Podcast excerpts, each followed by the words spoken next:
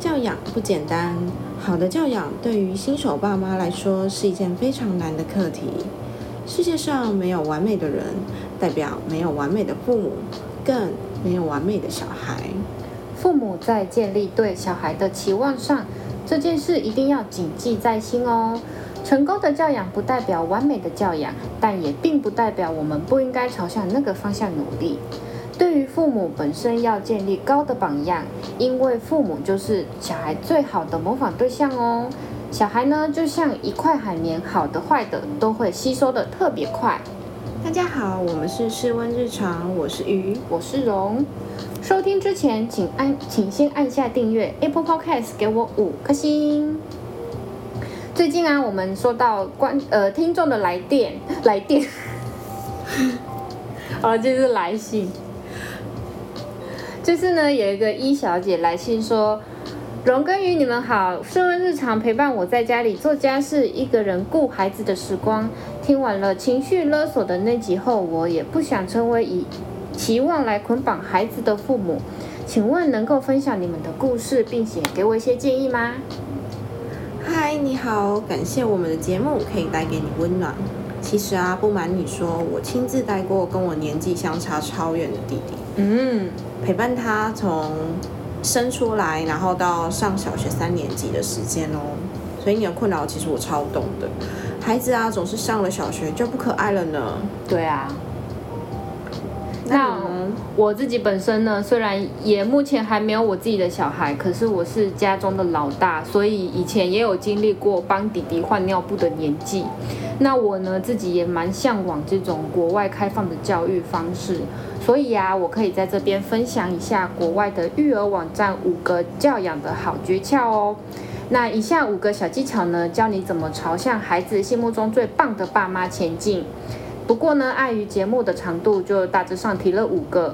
对另外五点有兴趣的爸妈们呢，可以到我们的 IG 点开网站的链接，详读全文哦。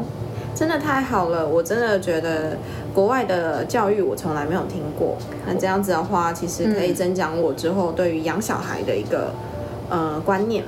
我觉得现在在最新的世代，我们的呃一些教养观念呐都要有所进步。嗯，对。那第一个要分享的一个小技巧呢，就是你其实就是孩子最好的模仿对象。那小孩呢，在学习的过程中，往往都是从身旁的大人开始模仿起哦。他们的观察非常的细微，所以，请你当你那个想要成你的小孩成为的那个人，这有点绕口，对不对？嗯，对啊。那意思就是说，你想要你的小孩成为一个很诚实的人，那你自己呢，就永远都不要对你的小孩说谎。嗯，那如果说你想要成为他，你想要让他成为一个很有同情心的人呐，很尊重对方的人啊，你自己也要做到，因为其实你的小孩都会看着你学。嗯，这点我也很有感觉。我觉得，嗯，你教小孩不要做这件事情，但是你自己就是也要以身作则。我觉得还蛮多爸妈，还蛮还蛮做到这一个，对不对？常常都会。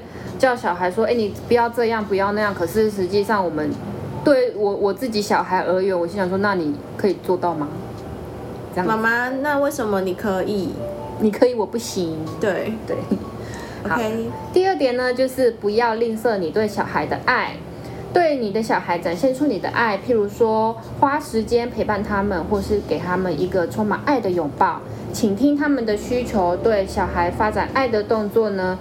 能够激发出体内的荷尔蒙，譬如说催产素，那这些荷尔蒙呢，都可以带给人们产生冷静以及情感上的满足。其实，在小孩的发展上会比较有弹性，更且有更紧密的亲子关系哦。第三点，第三点 哦，我想说你要做免费费啊，这边剪掉。第三点呢，就是反思你自己的童年，不不剪。反思你自己的童年，虽然呢，我们都很想教导出我们与我们孩童时期不一样的孩子，但是呢，往往当我们一开口讲的话呢，就跟我们自己的爸爸、自自己的爸妈一模一样。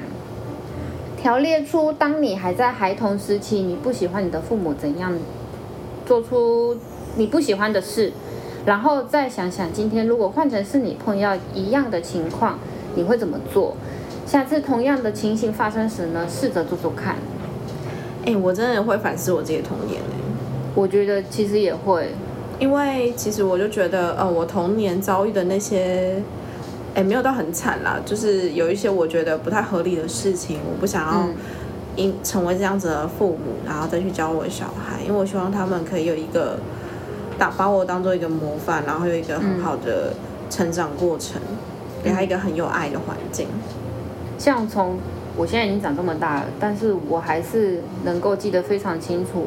我妈在我小学的时候，因为我的数学考不到他的要求，然后他就跟我讲说：“你如果少五分就打五下。”你知道我那天那个晚上被打几下吗？我被皮我被皮带抽了一百多下。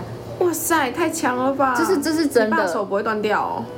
哎，你怎么想到不是我的屁股？我隔天是 OK，我没有。反正呢，我的我的意思就是说，其实打真的不是一个教育的方式。对，其实你看到这么大了，虽然我可以云淡风轻的讲出来，但是其实在那个当下还是非常的痛，非常的难过。那第四点呢，就是花点时间在自己的身上。其实爸妈呢也是需要放松的。当孩子还没有出生的时候，就要多跟你的伴侣相处。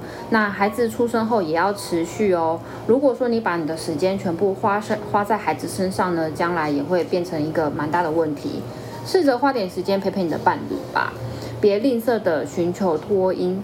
那适当的 me time 也是非常重要的哦。嗯，这点呢，其实我觉得他也说的蛮对，不是说我真的都觉得很对哦，可是我真的觉得。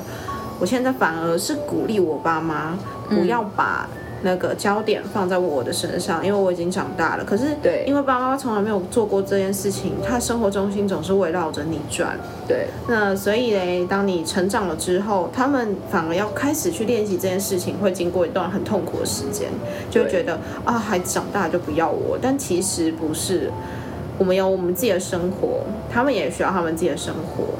对，嗯。我觉得那在对父母的立场而言呢，他就是必须要把自己的人生都奉献给小孩。那就像你讲的，当小孩长大了那一天，他就会想要求要自己的时间，可是你就会突然觉得你已经不重要了。对，OK，那其实最后一点呢，就是参考科学的根据，有些呢，其实。事实上，有些经过科学证实的育儿技巧，那有助于儿童的脑部发展以及身心的发展哦。当然，适性的发展也是很重要，不见得每个小孩都适用。可是呢，虽然这个方法会让爸妈在短时间内需要做非常多的功课，但以长远来说，可以节省大量的时间与痛苦。那不知道这些亲职教育小技巧有没有帮到你们呢？切记，结果并不会带来快速与简单。也许有些父母没有办法达成全部，但如果你可以朝着以下方法前进，即使执行执行了一部分，还是有持续朝着目标前进哦。OK，你以为你是 投资理财？投资理财有赚有赔。OK，新朋友呢，记得订阅我们的频道，或是追踪官方 IG，搜寻 W A R M E D U P，就能看到全部的集数哦。我们下次见，拜拜。